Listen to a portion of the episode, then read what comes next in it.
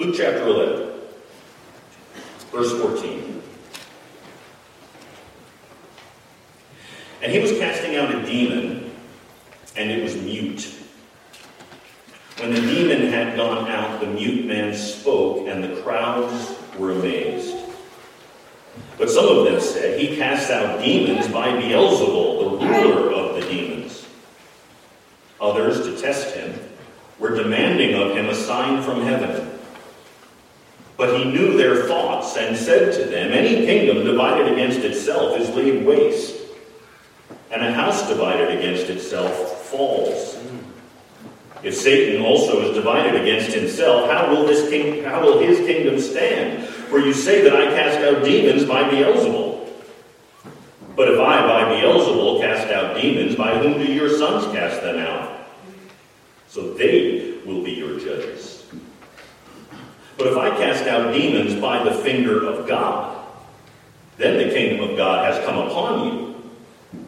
When a strong man, fully armed, guards his own house, his possessions are undisturbed. But when someone stronger than he attacks him and overpowers him, he takes away from him all his armor on which he had relied and distributes his plunder.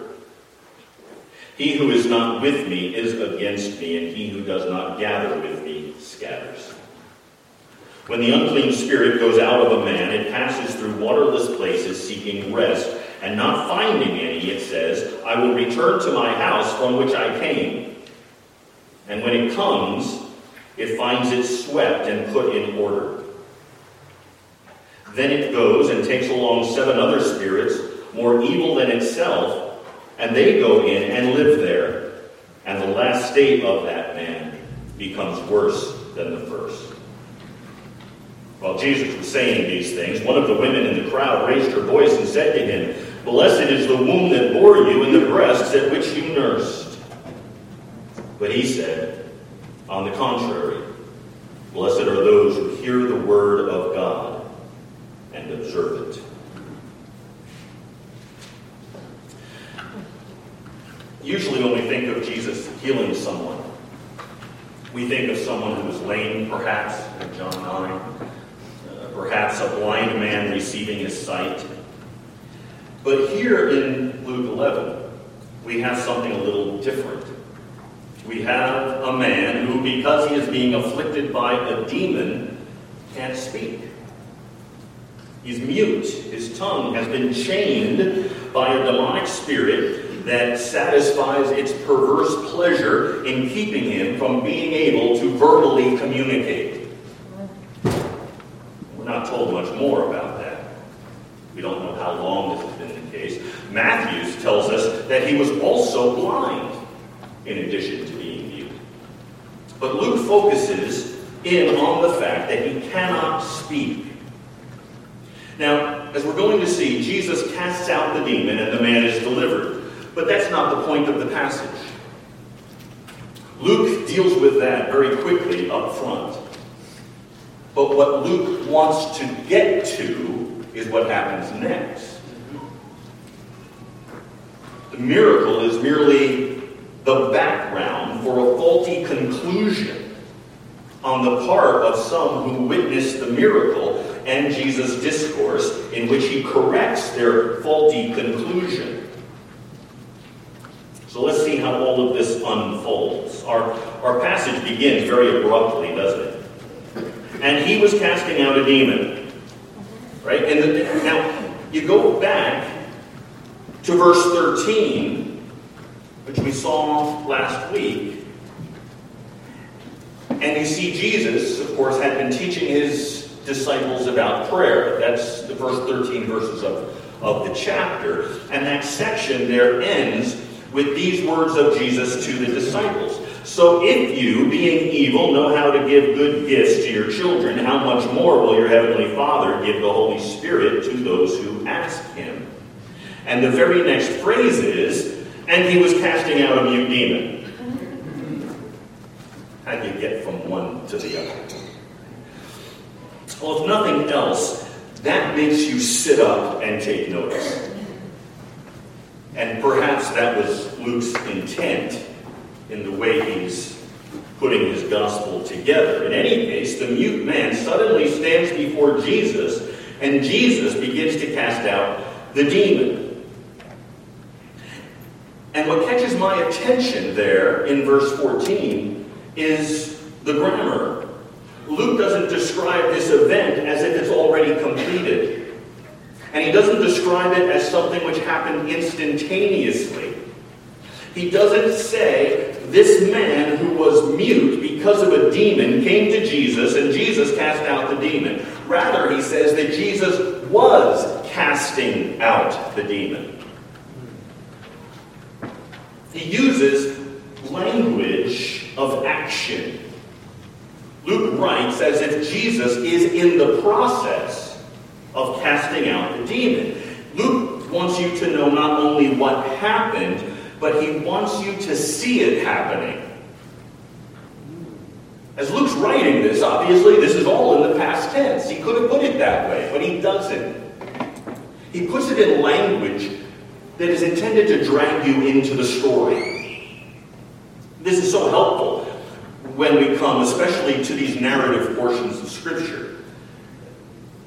It's helpful to pay attention to those kinds of things, to the very words of the text, but also to let those words draw you into the scene that the text is describing, to put you there in the crowd when Jesus is casting out the mute demon.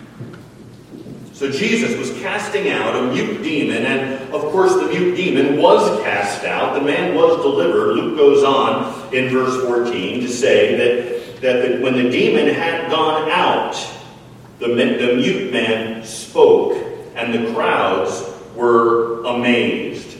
His tongue was free. The man was free. And having been set free, he spoke. Now, neither Luke nor Matthew tell us what he said, but I don't think it's too much of a stretch to assume that he broke out in shouts of thanksgiving and praise. And seeing this, both Matthew and Luke say that the crowds were amazed. Have you ever been amazed? There are some who make their living by amazing. We typically refer to them as magicians. The more accurately, they are illusionists. You may be familiar with the team of Penn and Teller. Uh, they are not only world-class illusionists, they are also historians of the field. And they pride themselves on knowing just about all there is to know about how performers pull off these tricks. Well, they got themselves a television show. And on this show, other illusionists perform a trick, and Penn and Teller have to figure out how they did it. And if the performer can fool Penn and Teller, then they get this cheesy little statue. Sometimes that happens. Sometimes they are stumped. But I find it interesting that these very successful illusionists who know all there is to know about their craft still have that sense of amazement when someone can trick them. And they still want to know how it's done, just like everyone else sitting in the theater. We all know it's a trick, but we want to know what lay behind it. Of course, the difference between Jesus and an illusionist is that Jesus really did cast out this demon mm. from this man. But the crowds were amazed and they wanted to know how. What is the power that lay behind it? Now, one would think it was pretty obvious. If the man was afflicted by a demon, and Jesus had the power to cast out the demon, and in fact did so, the logical conclusion would be that he did so by the power of God. You know, God and Satan, they're on different teams. That's what I would conclude anyway. What I would not conclude is that Satan cast out one of his own demons. That would not immediately occur to me. But unbelief loves to undermine that which should be clear and obvious to everyone, and that's what some tried to do in this case. Verse 15 says, Some of them said, He cast out demons by Beelzebul, the ruler of the demons. Now, Beelzebul had become in Hebrew culture by this time an alternative name for Satan. It finds its origin in the Old Testament, in 2 Kings. Uh, you have the, the name Beelzebul, which is connected, of course, to the pagan god Baal, which means Beelzebul, Lord of the Flies, or Beelzebub, I should say, in the Old Testament. So the name Baal Zebub, Lord of the Flies, was a deliberate distortion which was used to deprecate this pagan god.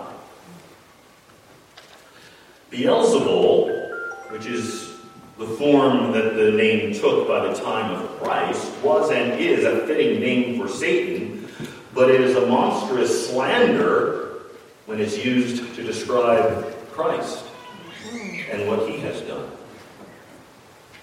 But that's what they were saying.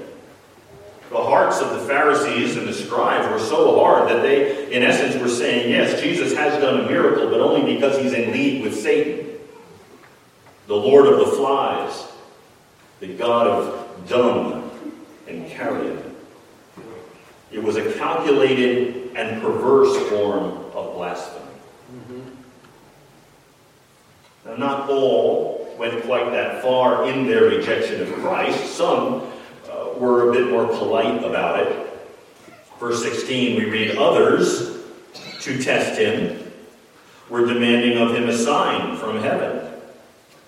They wanted a cosmic miracle, perhaps like the turning back of the sun or manna from heaven. This wasn't as overtly slanderous as what the others had said, but it was slander nevertheless, and it was rooted in unbelieving, wicked hearts. The rejection of Christ by the religious establishment was so insulting and so outrageous that, humanly speaking, one might have expected Christ to simply turn away. This doesn't even deserve a response. It's not always easy to answer fools. Sometimes we ought not to try. But these men were standing on the edge of the abyss. And Christ not only knew the condition of their souls, he knew the condition of the souls of everyone in that crowd. And he knew that they needed to hear what he was about to say. What they had just witnessed was a direct, unambiguous demonstration of the power of the Holy Spirit. Now they must make life's ultimate judgment, and they were at the point of making a decision which, once deliberately made, would be irreversible.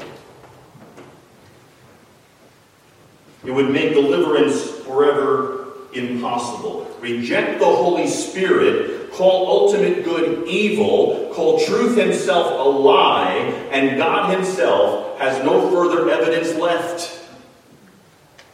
There's nothing left to say. God has said all there is in his Son, in the work of the Holy Spirit, and you still don't get it, then God is reduced to silence.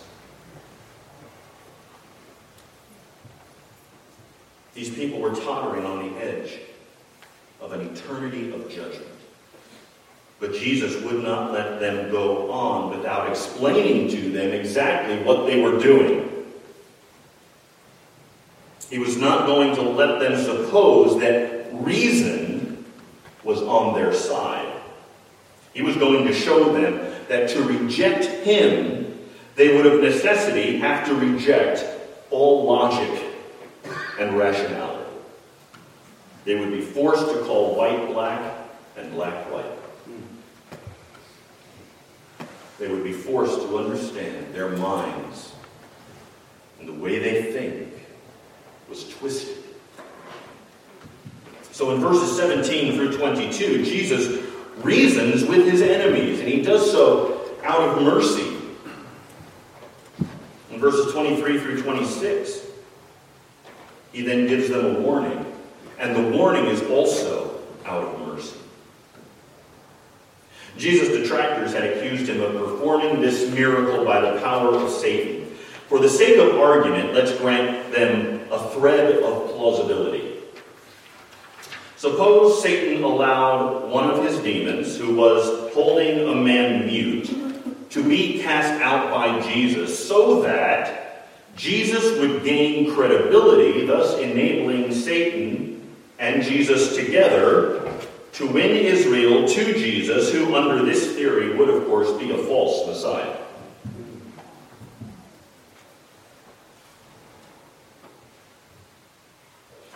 Satan's Messiah. What if they accepted a little loss, one demonized man set free, in order to take many others captive? Those who witnessed the miracle. What would someone have to do in order to believe that theory? That's essentially where they were going. One would also have to explain the rest of Jesus' ministry. This doesn't stand in isolation, does it?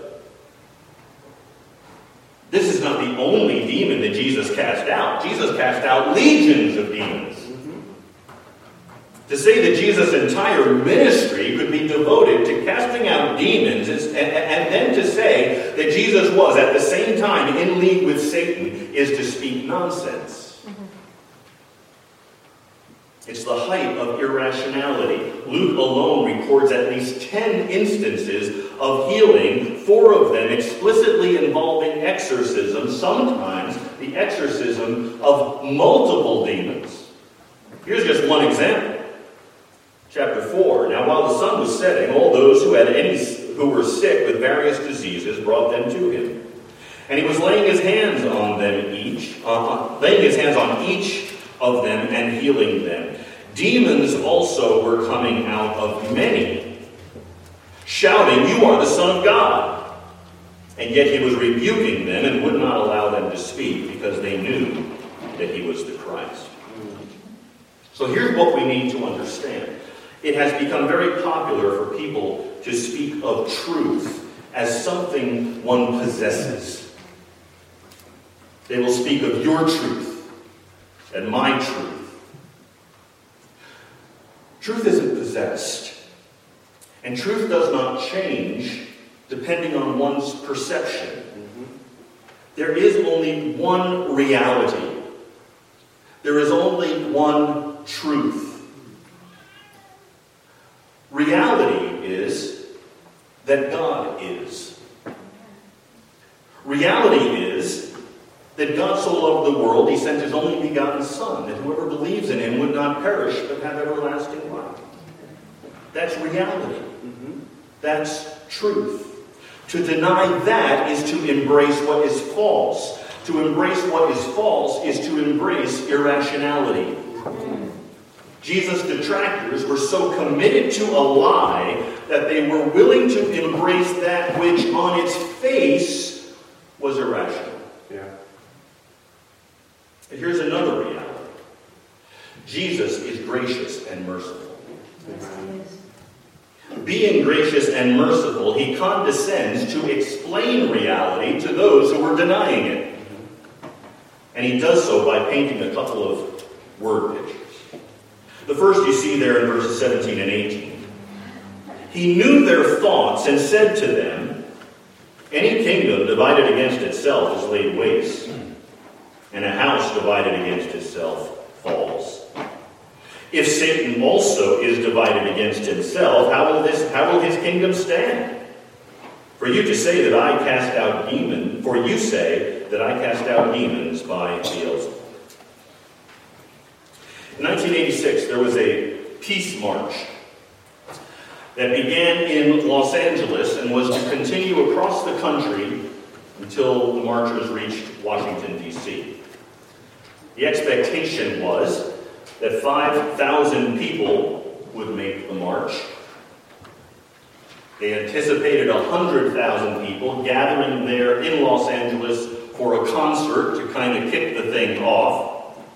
Thousands, they assumed, would line the roads along the way, and they anticipated that through this march, they would reach in some way or another 65 million people with their message, thereby changing the political climate of the nation.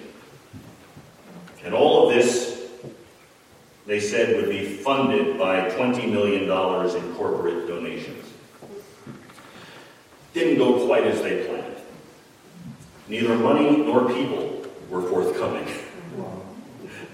This peace march began with 1,200 marchers instead of 5,000. And about 120 miles out of LA, half of the 1,200 became disgruntled and went home. The evident failure of the march caused division among the remaining personnel as they argued over who really constituted a marcher. Can we really count those who are traveling in vehicles rather than walking? They even fought, over a dress code. Finally, they decided to hold an election, but they disagreed on who would be able to vote. Afterwards, the election itself was declared invalid, and by the time those who remained had made it to Washington, many of them were not speaking to one another. So much for a peace march. Every kingdom divided against itself is laid waste. There was no way Jesus and Satan could be marching together. That wasn't going to happen. Jesus then goes on, of course, to ask a very telling question, verse 19 If I by Beelzebul cast out demons, by whom do your sons cast them out? So they will be your judges. Jewish contemporaries of Jesus did, in fact, perform exorcisms. There's record of it in the book of Acts, in Acts chapter 19. There is record of it in, in uh, Josephus, the Jewish historian of the first century. And most people believe that they did it by the power of God. Were they on Satan's team too? Were all who cast out demons in league with Satan? The whole argument reduces to absurdity. The final thrust of this kind of mini parable drove the point home there in verse 20. But if I cast out demons by the finger of God, then the kingdom of God has come upon you. Now, the allusion to the finger of God calls to mind the scriptural account of Moses delivering Egypt by, uh, by repeated displays of supernatural power. He's taking his people out of Egypt, and he's constantly displaying the power of God so that Pharaoh's own magicians warned him, saying, This is the finger of God. Jesus had the same power and he did it with the same ease.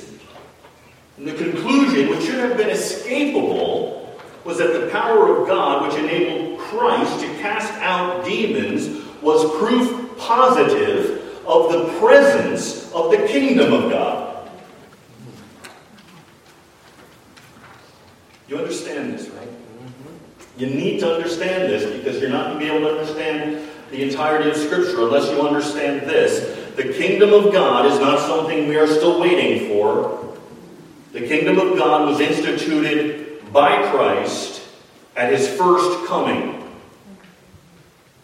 And the miracles which he performed, he says, are the evidence that the kingdom of God has come upon you.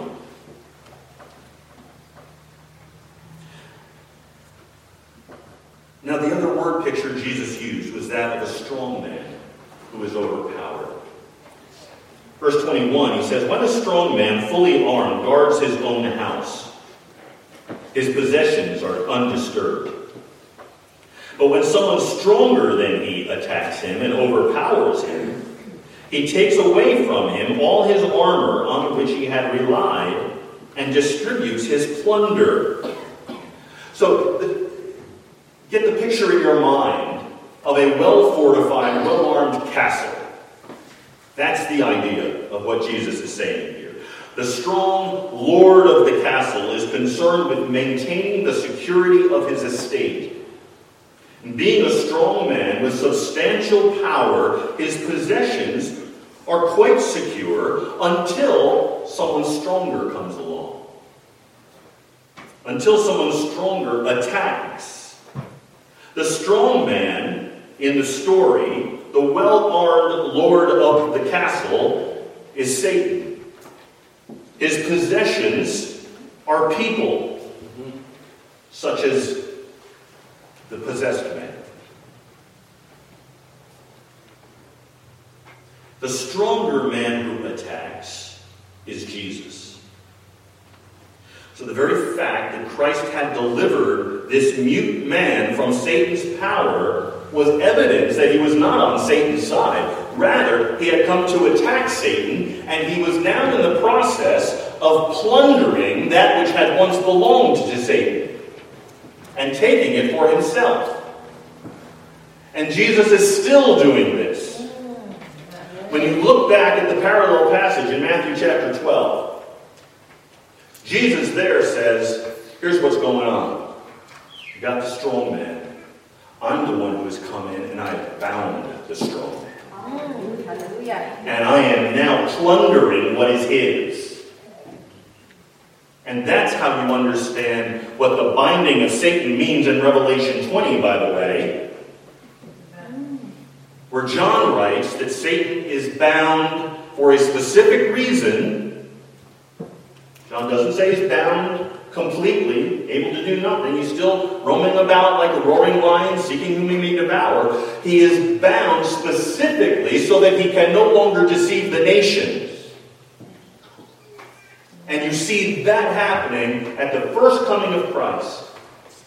When the gospel then, because of Christ's life and death and burial and resurrection, the gospel goes out of Israel into all the nations.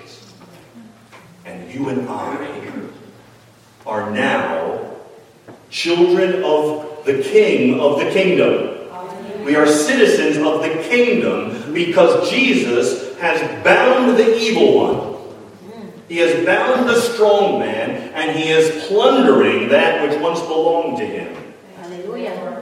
We once belonged to him, and Christ has taken us for himself.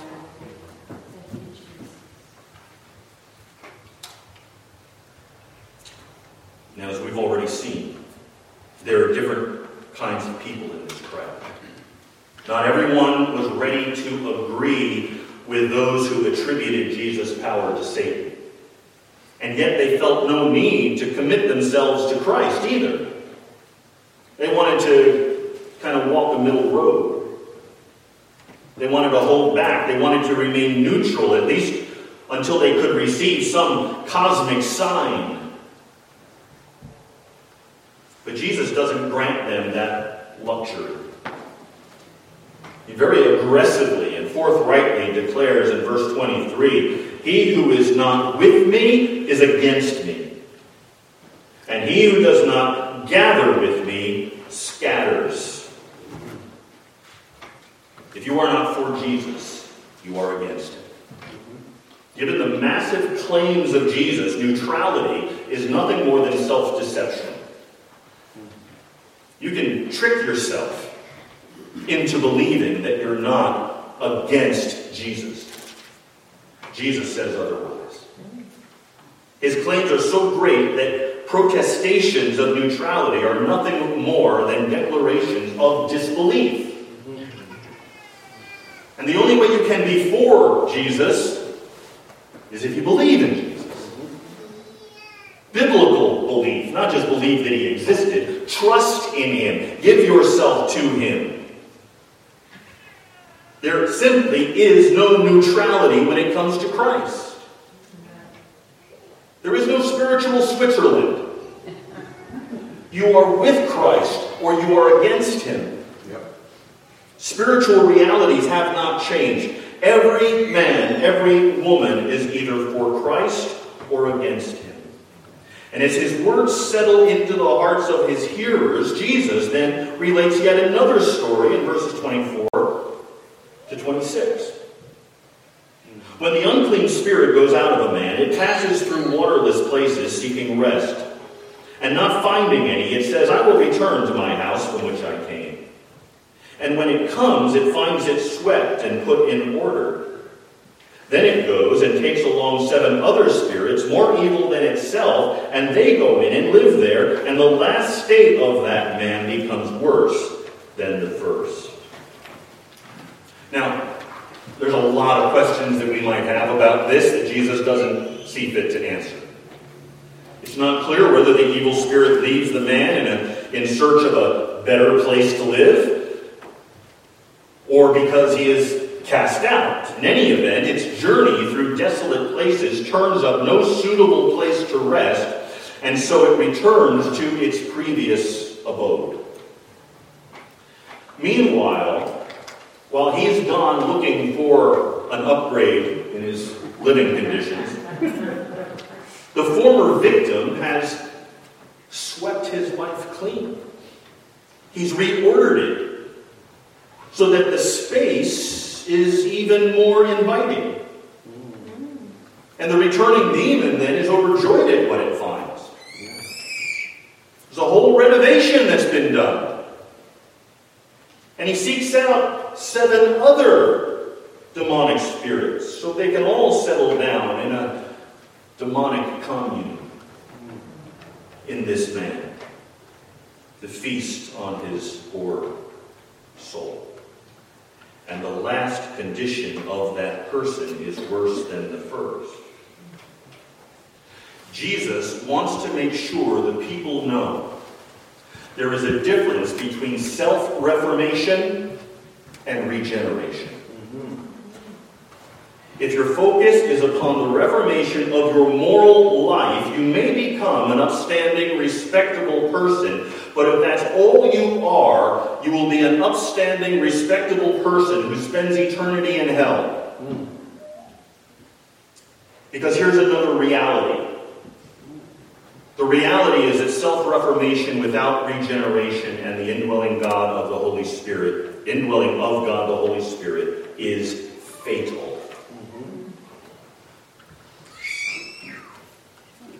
Jesus did not come to make bad people good.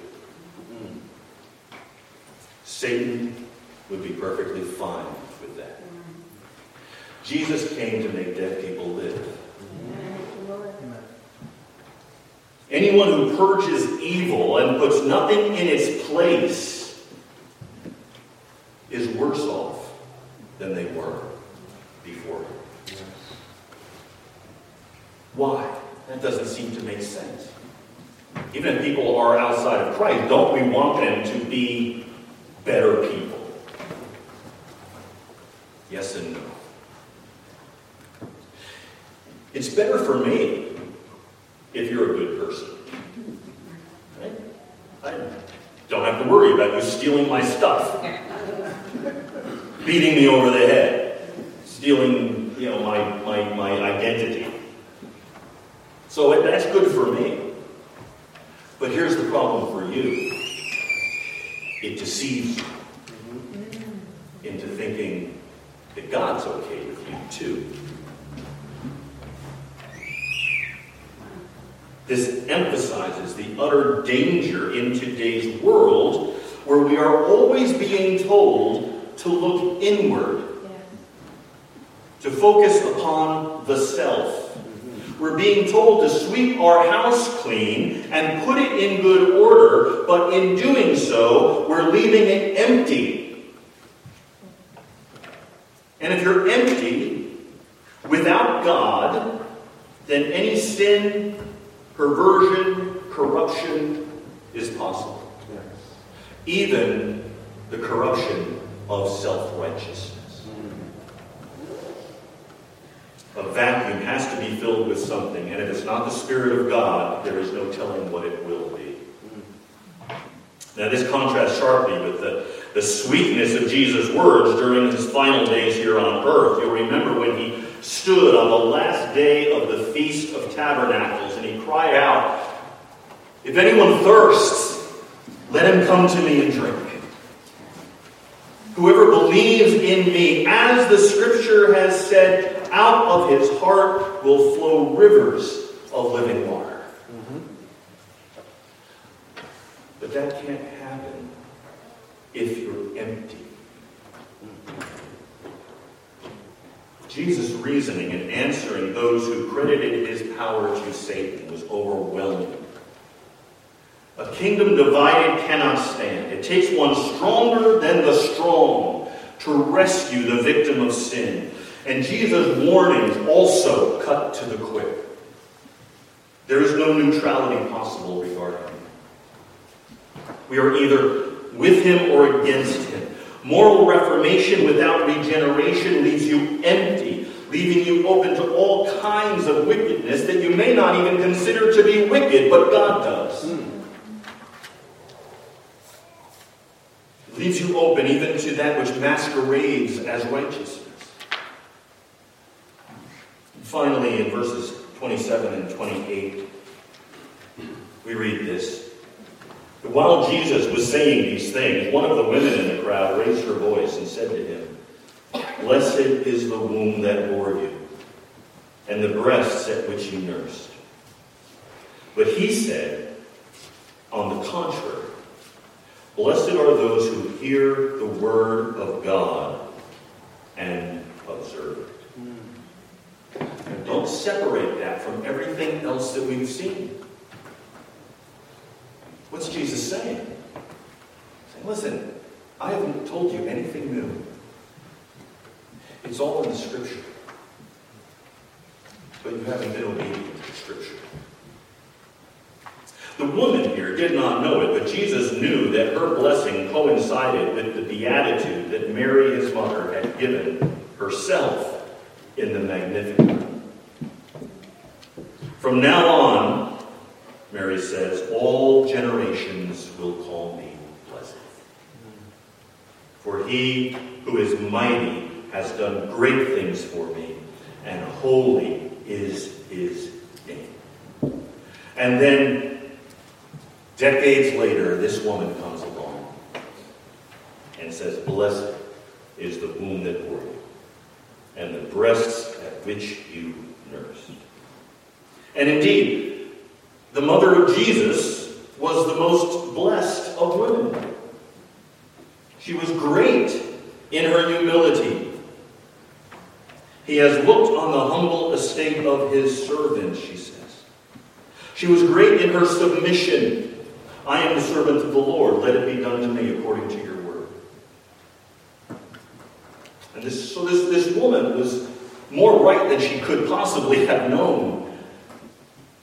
Blessed is the womb that bore you and the breast which you nursed. Jesus does not disagree. The sense of Jesus' response is, rather than on the contrary, really is yes, but blessed rather are those who hear the word of God and obey it. He's not denying what she said. What she said is true. But more true is that those who obey the word of God will be blessed as well. Jesus liked what the woman said. He's not reproving her. He's simply improving upon what she says. He's saying, in effect, what you said is right, but there's a higher truth. She was blessed who bore me, but more surely blessed are those who hear the word of God and obey. Mary was blessed because she heard the word of God and she obeyed. And this beatitude rests on all those who will do the same. It rests on, on, on some in that sober crowd who heard Jesus' words that day. And it rests on millions since. Everyone who hears the word of God and obeys it is blessed. And this puts the highest blessing of God within the reach of all of us. Do you want to be blessed? There are only two steps to blessing. And it's not name it and claim it. It is to hear the word of God and obey it. Hallelujah. We need to listen to the word with reverence. We must hear it with understanding. We must know what it means and then we must do what it says. Jesus said that hearing the word of God and keeping it is a higher blessing than Mary's blessing in giving birth to Jesus. This is the key to all blessings in this life and in the next. This is what cuts through all of those slanderous objections to Jesus. The woman's cry soars above the slander of the Pharisees and the murmurings of the crowd. The woman's cry was reality. The woman's cry was truth. Jesus had mercifully reasoned with them, and he had mercifully warned them, and now he set before them the possibility that if they would embrace reality, they too would be blessed. I want you to be blessed. If you are here this morning and you do not know Jesus Christ as your Savior, I want you to be blessed by hearing the Word of God and obeying it. And the Word of God says that God so loved the world, He gave His only begotten Son. That if you believe in Him, you will not perish, but have everlasting life. If you don't know Jesus Christ this morning, the one aspect of the Word of God that you need to obey is the Word which tells you that you must repent and trust in Christ. That's what you need to obey. The rest will come, but that's where you start. If you are outside of Christ this morning,